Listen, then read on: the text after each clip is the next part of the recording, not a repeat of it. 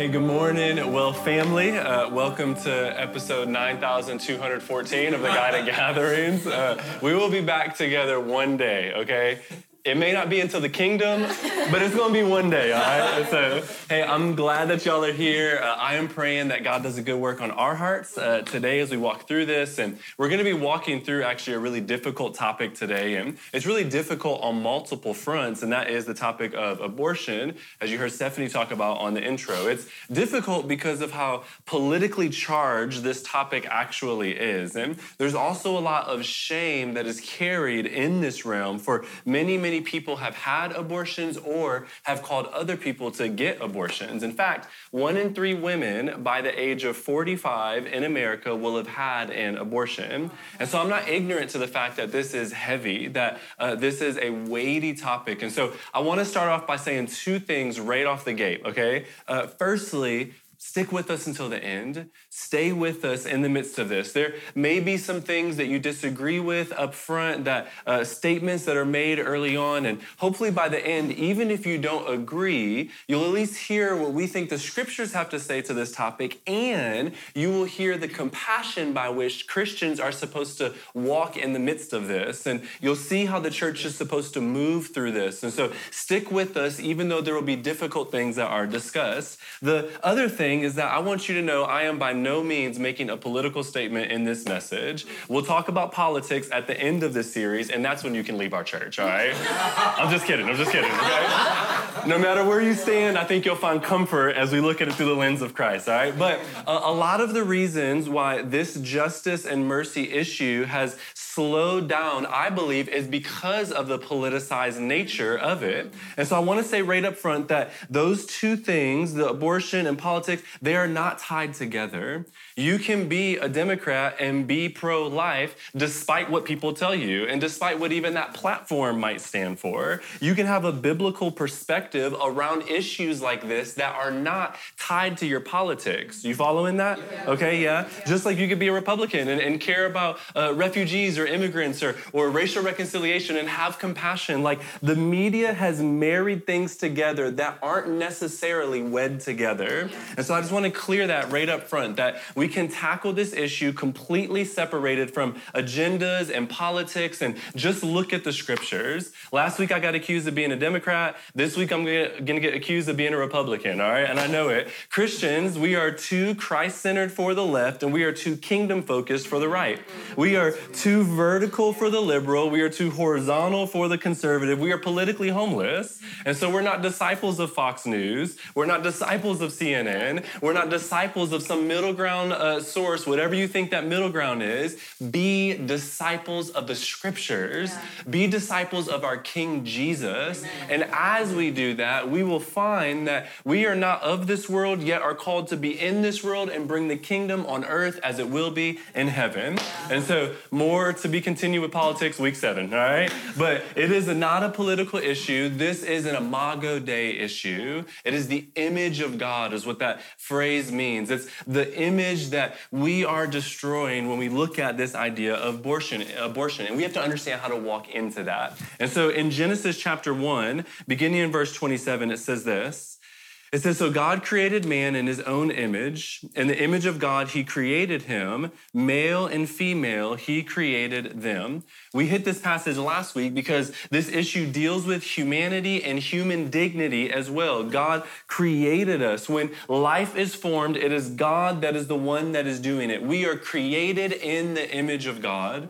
And so this is an image of God issue, therefore, because God is the one who creates us. And unless we think that it's just Adam and Eve that God is creating, I actually want to dive into the scriptures here to look at what God is doing in creation. And so if you go over to Psalm 1 139, I would love to chop up a passage there thinking about this idea of abortion. And I'm going to have my good friend Sarah read that for us. So go ahead, Sarah.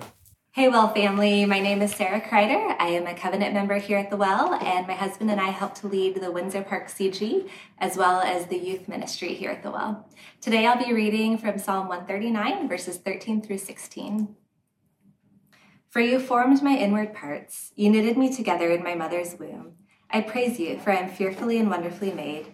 Wonderful are your works, and my soul knows it very well. My frame was not hidden from you when I was being made in secret, intricately woven in the depths of the earth. Your eyes saw my unformed substance. In your book were written, every one of them, the days that were formed for me, when as yet there were none of them. This is the word of the Lord. Thank you, Sarah. So, obviously, this is way after Adam and Eve, and yet we see God is still the one that is creating David here. God is the one that is forming. God is the one that is making David. God forms and intricately and intimately is creating every single human individual. And we see that there in that psalm. I mean, think about the intimacy which is carried out through those words that were just spoken. Like, we have a lot of pregnant people at the well right now, okay? Y'all be taking that be fruitful and multiply tip real seriously, okay? This is to do with four girls, all right? But uh, think about this, right? Like, like if you are pregnant right now, you have no idea what color your baby's hair is, what color your baby's eyes are. Depending on the stage, you don't even know if it's a boy or a girl yet but God does. Yeah. God is in there making that child. Like, think about the intimacy that is going on there. Not only does he know what they will look like, but look at the text there. You see it on the screen. He's even beginning the orchestration of their days. He lays out what their path would look like. Acts 17 26 says that he's forming these boundaries and these dwellings that they might find their way towards God. God longs for intimacy intimacy, friends, we see it from the womb yeah. that God is forming us. He is there with us. God longs to have intimate connection with the people that He created. God is the one that is doing this creation. In fact, in Jeremiah chapter 1, verse 5, it says this God is speaking to Jeremiah and He says, Before I formed you in the womb, I knew you.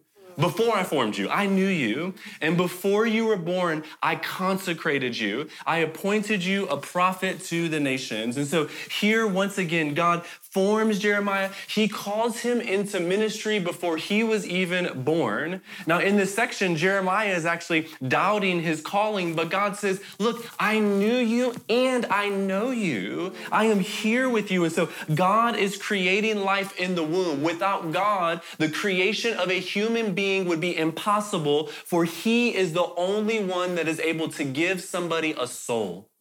God gives a soul.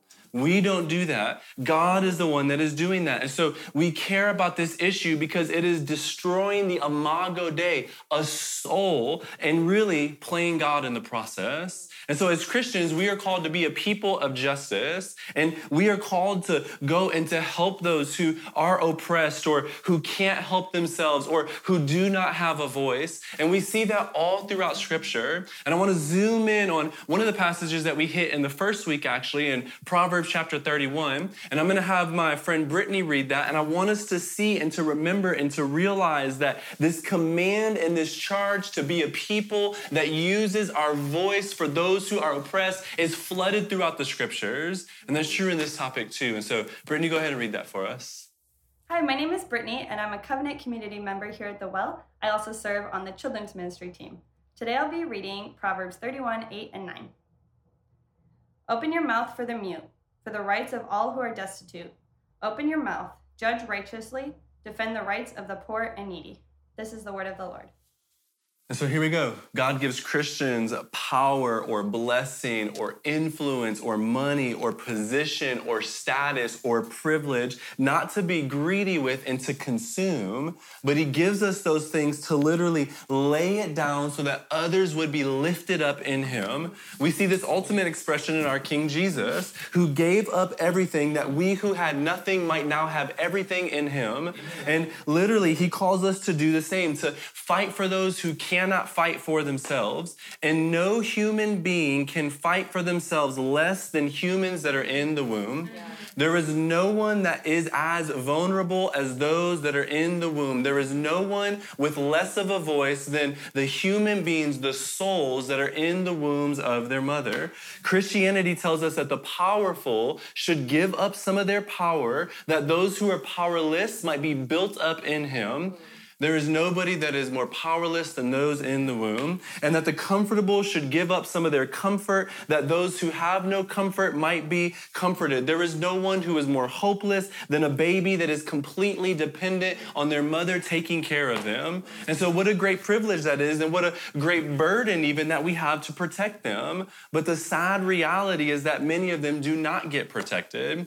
In fact, friends, and stick with me here, I know this is hard to walk into, but think about the weight of this. Uh, out of all of the casualties of war combined throughout all of America's history, there are more babies that are aborted each year than soldiers whose lives have been cut short in all the wars combined. There are 3,300 babies that are killed every day at the hands of doctors who make a salaried living from this. Stick with me, y'all. This is important to walk through. Now, what tends to happen when we think about this debate is that we come at it from two sides. We either come at it from a scientific side, or without realizing it, we actually come about it through a faith side. And so we either scientifically say, well, this is tissue or just an embryo and it's not really life. And, and Christians will say, no, no, no. God is the one who is creating life. Life starts at conception because the author of life begins creating life in them at that moment. Or people will respond with faith claims like, I think I should be able to do what I want with my body, or I believe that the mother should get to decide. And so faith, think, belief, those things come into play, not realizing we're making faith arguments in those statements. And so I want to tackle each side in part, the scientific side and the faith side. And so we're going to do those in two parts. And once again, please stick with me through this. To the scientific side, this argument has all but ended. When Roe v. Wade first came into play, science was lagging aggressively behind where it is today. However, what we see is that science has actually caught up with scripture on this matter, which, by the way, Christians, you never have to be afraid of science. It is our friend, okay? In fact, the God of the universe is the ultimate chemist that created the atoms of the atom that created the first atom. God is the ultimate astronomer that created all of the stars in the sky, right? Science is the one that is always catching up with scripture. And so as time has gone on, this has become more clear. In fact, if you listen to the arguments of those in the pro choice camp, over time, they've gotten less scientific and more faith based, which we'll get to in a second. But science has exposed that uh, the exterminating of a pregnancy is the killing of a human individual life. And so we've seen less and less arguments from science. For example, you'll see all this on the screen, but science tells us that day one, fertilization happens, and all the human chromosomes are present, which constitutes life. In other words, something external, not a part of the mother, is now living inside of her. By day 22, long before you realize you're even pregnant, the baby has their own blood, which is completely different than the mother's blood. By week five, their eyes, legs, and hands have been developed. By week six, once most women finally realize that they're pregnant, there's actually brain activity in the child. And so there's significantly more life in that womb than the life that we find on Mars or something right now. Life on Mars. And there's life in the womb there. By week eight, every organ is in place and their bones are forming. By week 11, they can actually grab an object because they have senses that are present. Their reflexes are working. Many doctors argue by week eight, they actually feel pain, but all doctors agree that by week 12, they recoil when something pricks them because they feel pain. And so everything that we know about life and everything that constitutes it, we're not talking about spirit and soul here, by the way, just flesh, yeah. just life. And everything that we know about life, not even bringing our own faith and the soul in the process, says that life is happening inside of the womb of the mother mostly before the woman even realizes that she's pregnant. And so science tells us that abortion, to put it in true and not in politicized statements, is the taking of another life. And listen to me, friends, it is a child it is a child. It is not an embryo. It is not flesh or tissue. When we try to create language that doesn't express what is actually happening, what we're doing is trying to dehumanize them. And that's why they call blacks property back in the day because they were trying to uh, delegitimize what they knew to be wrong in their own consciences. They knew that this was not the right thing. So rather than calling them humans, we had to switch the term so that we could see our conscience, so that we could do what we want to do. This is a child yeah. in the womb, which, by the way, okay, small but really important side note here. If you are a person of color, particularly if you are black or Latino, then this issue needs to inflame your frustration above almost any other issue that we have going on around us. Abortion is and has been the genocide of our people. Yeah. And you have to realize that black men and women, Hispanic men and women, we need to be woke around this issue. Go look into the history of abortion. Go look at how it started and all of the racism that is attached to the actual practice that we have here. Look at who it was targeted after. To date, right now, 58% of abortions performed are on black and Latino babies, even though black and Latinos only make up 26% of the US population. 58%. 80% of the Planned Parenthoods, which is the number one abortion provider in the States, 80% of them are in predominantly black and Latino neighborhoods. Stay woke, y'all. Yeah. Like, I mean, how else is it that you get ex slaves to agree with you? You tell them to kill themselves, right? But tell them you're giving them the freedom to. Think about that. Mm-hmm. We need to be understanding with this, okay? Stick with me through this. This is important because it might feel heavy right now, but that's exactly why we need the gospel of Jesus Christ. Stick with me. Now, what happens because science has caught up on this is that most of the argument has switched from a scientific argument to a faith argument. Like, I believe I have the right to do what I want with my body, comes the argument here, and therefore I should have the ability to have an abortion. The main problem with that is that that baby is not a part of your body, that baby has its own body. It is not property that you can treat treat it how you wish. And so, once again, science and scripture would both argue that this is life, but we tend to argue differently. And the argument comes from faith. And I think that there is a flaw, a fatal flaw in the faith argument when it is not tied to our Christian faith, but rather a worldly faith that thinks about our comfort over somebody else's. And so here's the, where it hit me the, the hardest uh, there was uh, several years ago, uh, man, my wife and I actually, our daughter, our second daughter, name is Kyria, and her birthday was actually yesterday. And that word, uh, Kyria, is a Greek word which means chosen lady or elect lady. And we named her that because we feel like God chose her for our family because right before Kyria, my wife and I actually had a miscarriage. And so uh, we had a miscarriage, and obviously we were mourning over that. And two days after the miscarriage, I was meeting with a mentor of mine in a coffee shop. And I went to the coffee shop and uh, was talking uh, with him, and in comes this girl that my wife and I had actually been ministering to for a while. And so we were talking about stuff, and, and I don't know how this got brought up, but she brought up that she had had an abortion a couple of weeks prior, and it was actually her third abortion. And we knew that. We walked with her through another two. So she brought it up and asked how me and Natalie were doing, and I just let her know, like, man, this is really unfortunate, but we just had a miscarriage, and it's really sad. And, and she just started like weeping. And she started like weeping for me. And I remember feeling a certain way about it, but I was like, man, I don't know what I'm feeling right now. And, and she's weeping, but I, I have this new news that she just had an abortion. And, and here's what I realized in that moment. And every time I think about this argument, it's been the painful, painful reality to me ever since. The difference between our baby that was lost and her baby that was aborted was that of want. We wanted our baby. She did not want her baby. And so the fact that we wanted her created mourning, but the fact that she didn't want her created an okay nature around all of this. And so, really, the worldly faith based definition of humanity becomes the object of another human's want. And oh my gosh, do you know the pain and the drama and the can you see it? Can you see it? Can you see the flawed perspective that that carries out to? Like when a person aborts an autistic kid, it's okay because they don't want him. And follow that faith logic to its end, friends.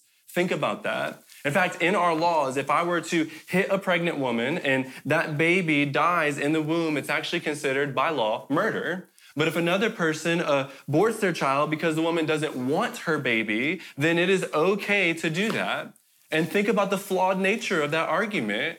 My murder is because of the wants of the mother, but the abortion is because of the unwants of the mother, meaning the only value of that human's life is based on another human's wants. That is wrong. That's how we got enslaved. That's how half of these issues come out right now that are imago issues. And we got to realize that. In fact, even the Bible speaks to this very thing in Exodus chapter 21, verses 22 through 23. Listen to this. It says, when men strive together and hit a pregnant woman so that her children come out, but there is no harm, the one who hit her shall surely be fined, as the woman's husband shall oppose on him, and he shall pay the ju- uh, as the judges determine. But if there is harm, then you shall pay life for a life. And so, once again, the Bible calls that baby in the womb life, life for a life. And so, what's the difference? When one mother wants the baby, the other one doesn't, and this somehow creates life. Can you see the danger in that faith, and that sort of belief system that says want is what creates humanity? I believe that the faith based argument around abortion is sheer cruelty, y'all. It is cruelty. And the Christian faith is clear that the responsibility of humans supersedes our wants that our responsibility towards humanity is more important than our wants or our comforts or our desire, desires. And so, even if that child is unexpected, we are called to lay down our lives for the sake of that child's development and their eventual flourishing. Whether or not somebody wants someone does not determine that person's value. And so, every excuse of faith and belief that I hear from pro choice thinking always roots itself back into that. If you really listen to what's being said, their comforts or their freedoms or their wants. Or then we begin to kind of twist it a little bit and we say things like, well, think about that poor child and, and think about what they're coming into and how difficult the life will be for that child as if comfort creates life. That's an American lie. Just because someone might lack comfort does not mean that they lack life. Don't get it twisted. Yeah right? In fact, I, I knew a woman, know a woman, uh, who got pregnant and was encouraged multiple times to get an abortion. It made sense. She was 16 and ended up being 17, uh, or would have been 17 when that child was born. So she was still in high school. In fact, she got impregnated by a guy who went to juvie for selling crack not too long before that. And so it was just a messy situation at large. There was no financial stability. Both people were still living with their parents. This guy had just come out of the juvenile system in that realm, and they were encouraged to get an abortion by their family members, by friends around them over and over and over again she had the kid, and look, life was really, really hard for that child. They were on government assistance throughout their life. They were in the projects most of the time. There was near homelessness at seasons. There was a ton of abuse that was present in that child's life and in that home. Man, their house got broken into eight times growing up. Like, there was gang violence that was often around that child, heroin needles on the outside of the streets. But she gave that child a chance. And I'm really glad that she did because that child was me. And now I have four daughters that I get to hold and beloved, and a church that I freaking love, and a wife that I would lay down my life for, and purpose and because I was given a chance, y'all, I went through a lot growing up. Like, don't get it twisted, it was difficult. But my mom, nor my dad, nor my family had the right to terminate my life. And praise God, they did not do what this country told them that they could legally do. I have so many more stories around this issue as a whole, predominantly from the faith side of the argument, but I hope you see the point in the midst of this. But abortion is wrong. It is the taking of another human life, and scripture is clear that it is life. God is forming the soul and the womb, and science is clear. And I believe that the faith argument that says you should get to do what you want with your body at the expense of another human life is fatally flawed, y'all. And so, what do we do in the midst of this? What, what is our response through this? Well, I think it's a couple of things. First of all, just like with racial reconciliation, we need to stand up when we see a wrong. Like, stand up and speak, y'all. You cannot speak about issues just because they are cool, like racial reconciliation. You need to be about justice, period, if you're a Christian. And any form of injustice, no matter where it falls politically or no matter where it falls socially or whether people like you for it or don't like you for it, if the scriptures call it justice, then we need to stand up for it. We got to speak when we see ills, y'all.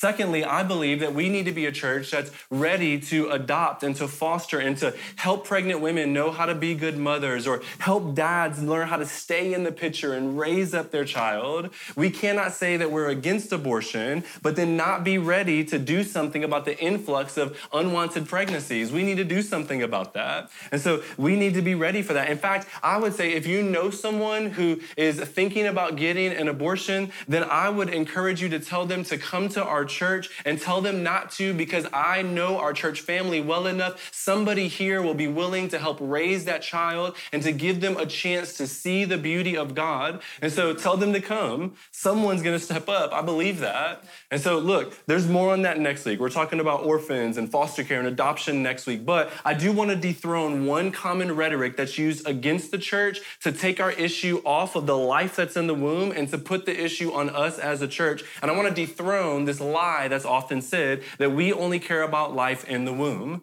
You know that Catholics are actually three times more likely to adopt than our non believing uh, uh, people in America practicing Protestant Christians are five times as likely to mm-hmm. adopt as those who have no faith. Christians are 50% more likely to foster, and Christians are virtually the only group that adopt older children, children with special needs, hard to place children, and they are virtually the only group that adopts, even though they are still able to have biological children. Mm-hmm. Christians still adopt in the midst of this. And so, yes, while the church is messing up and some are only caring about life in the womb, let's not get it twisted. Some of us are really trying. In fact, some of us are carrying the whole weight of this. Let's not get it twisted in here. The church is moving through this, okay? And so, attached to that, and really, thirdly, we could be a church that can help in this. In fact, we've partnered with an organization here in the city called The Source. And this is an organization that actually helps women who are thinking about getting an abortion to really care for them and to help them in their pregnancies. Even if it was unplanned or they don't know what to do, there's assistance that's given or diapers that are bought or really to adopt people into uh, our family to help them have a family as they become a family themselves and to raise them up. And so I would love if this is an issue you're passionate about and you want to get involved, look, go get involved more. In fact, go under the connect page that Stephanie told you to keep a tab open on earlier and go to that and click that you want more information about this because we want to do something about it. We are not just a people that speak up, though we do that, but we also want to move with our hands as well. And so we don't just want to be like, ah, abortion, and that's it, because that's confusing. We need to begin to move with our action if we care this much with our mouths. And so we want to help in whatever way that might look like. And in fact, there are going to be some community groups that are partnering with this organization as well. And so there's more on that to come, but would love for you to get involved if you're interested, okay? And finally, friends, I, I want to end it here for our time today because I know this is a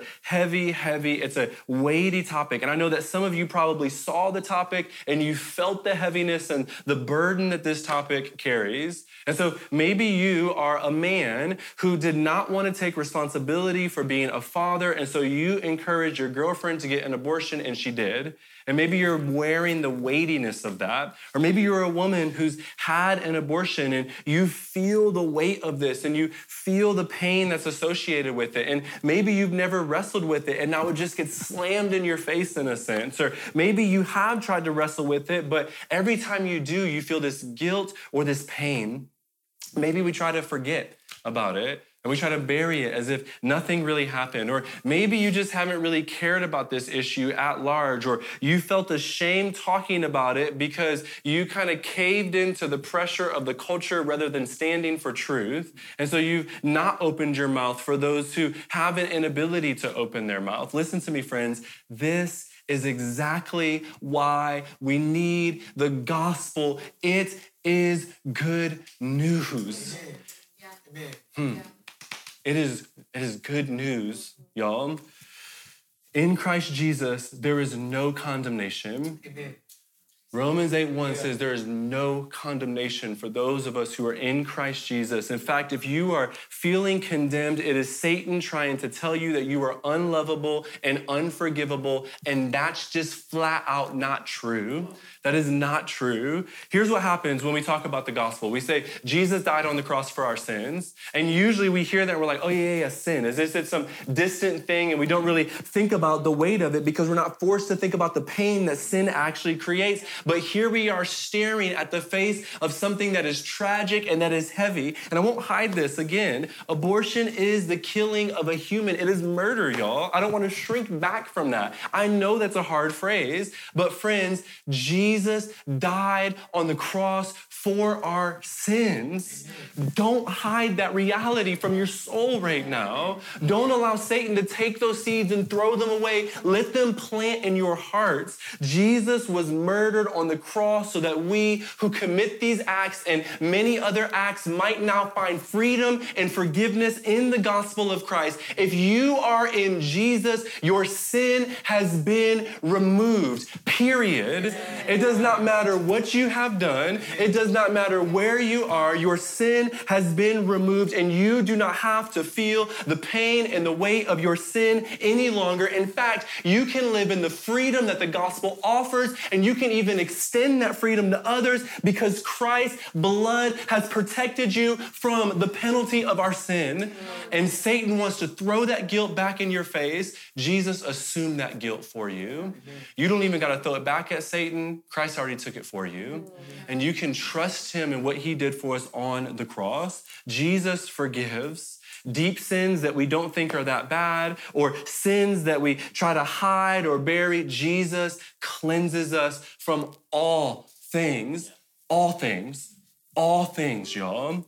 My mother in law actually got an abortion early on in her life, my wife's mom. And now she actually stands with other women to speak against abortion because she realizes the pain that actually came with it and that she tried to hide or bury her guilt for multiple years until she finally learned how to surrender that over to Christ.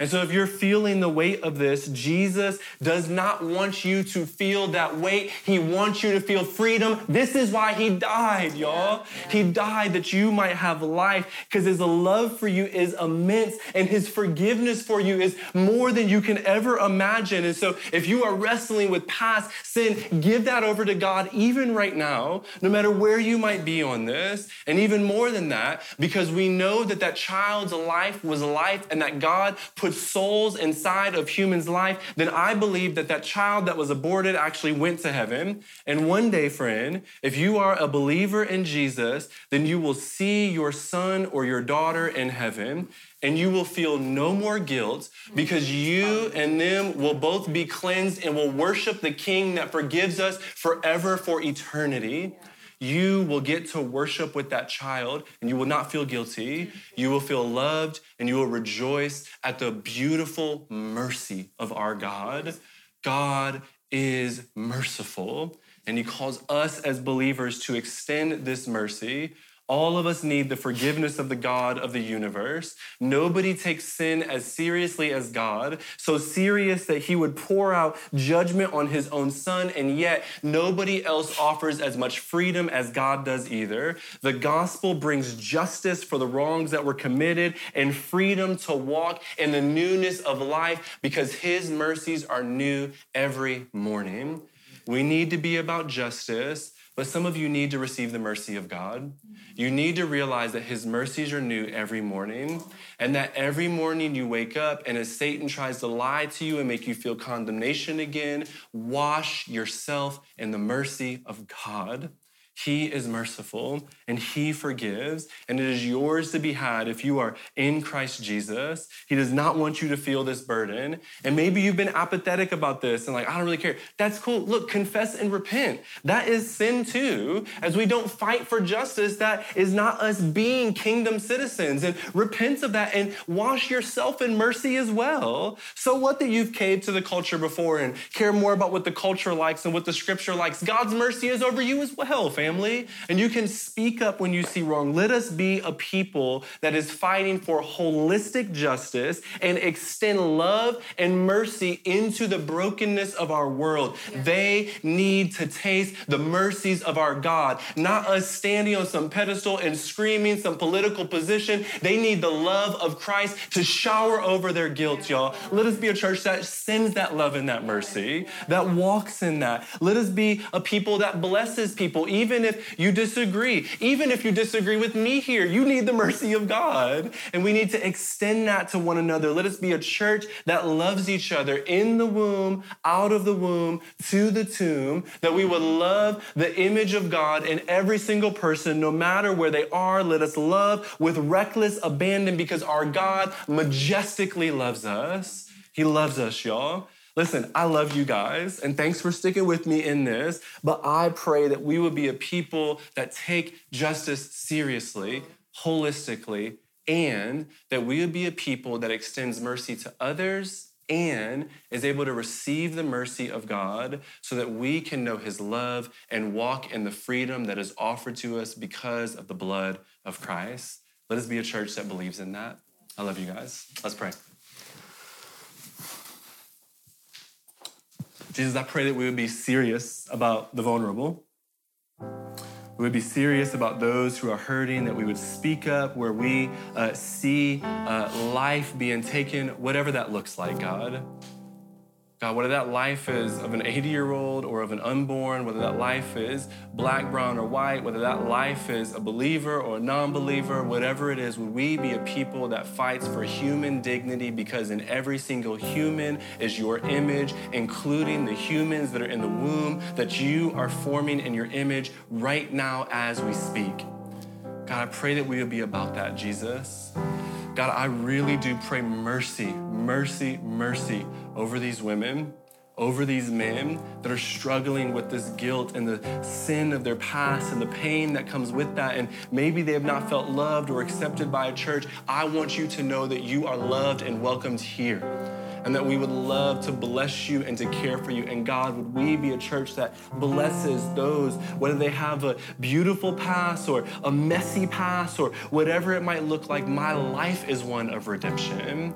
You redeem the messiness of my life both from pre conception all the way to today. You are a God that heals and redeems and forgives and cleanses, and we thank you for that. So, Jesus, would we be about that and would we extend that to others? We love you, Christ.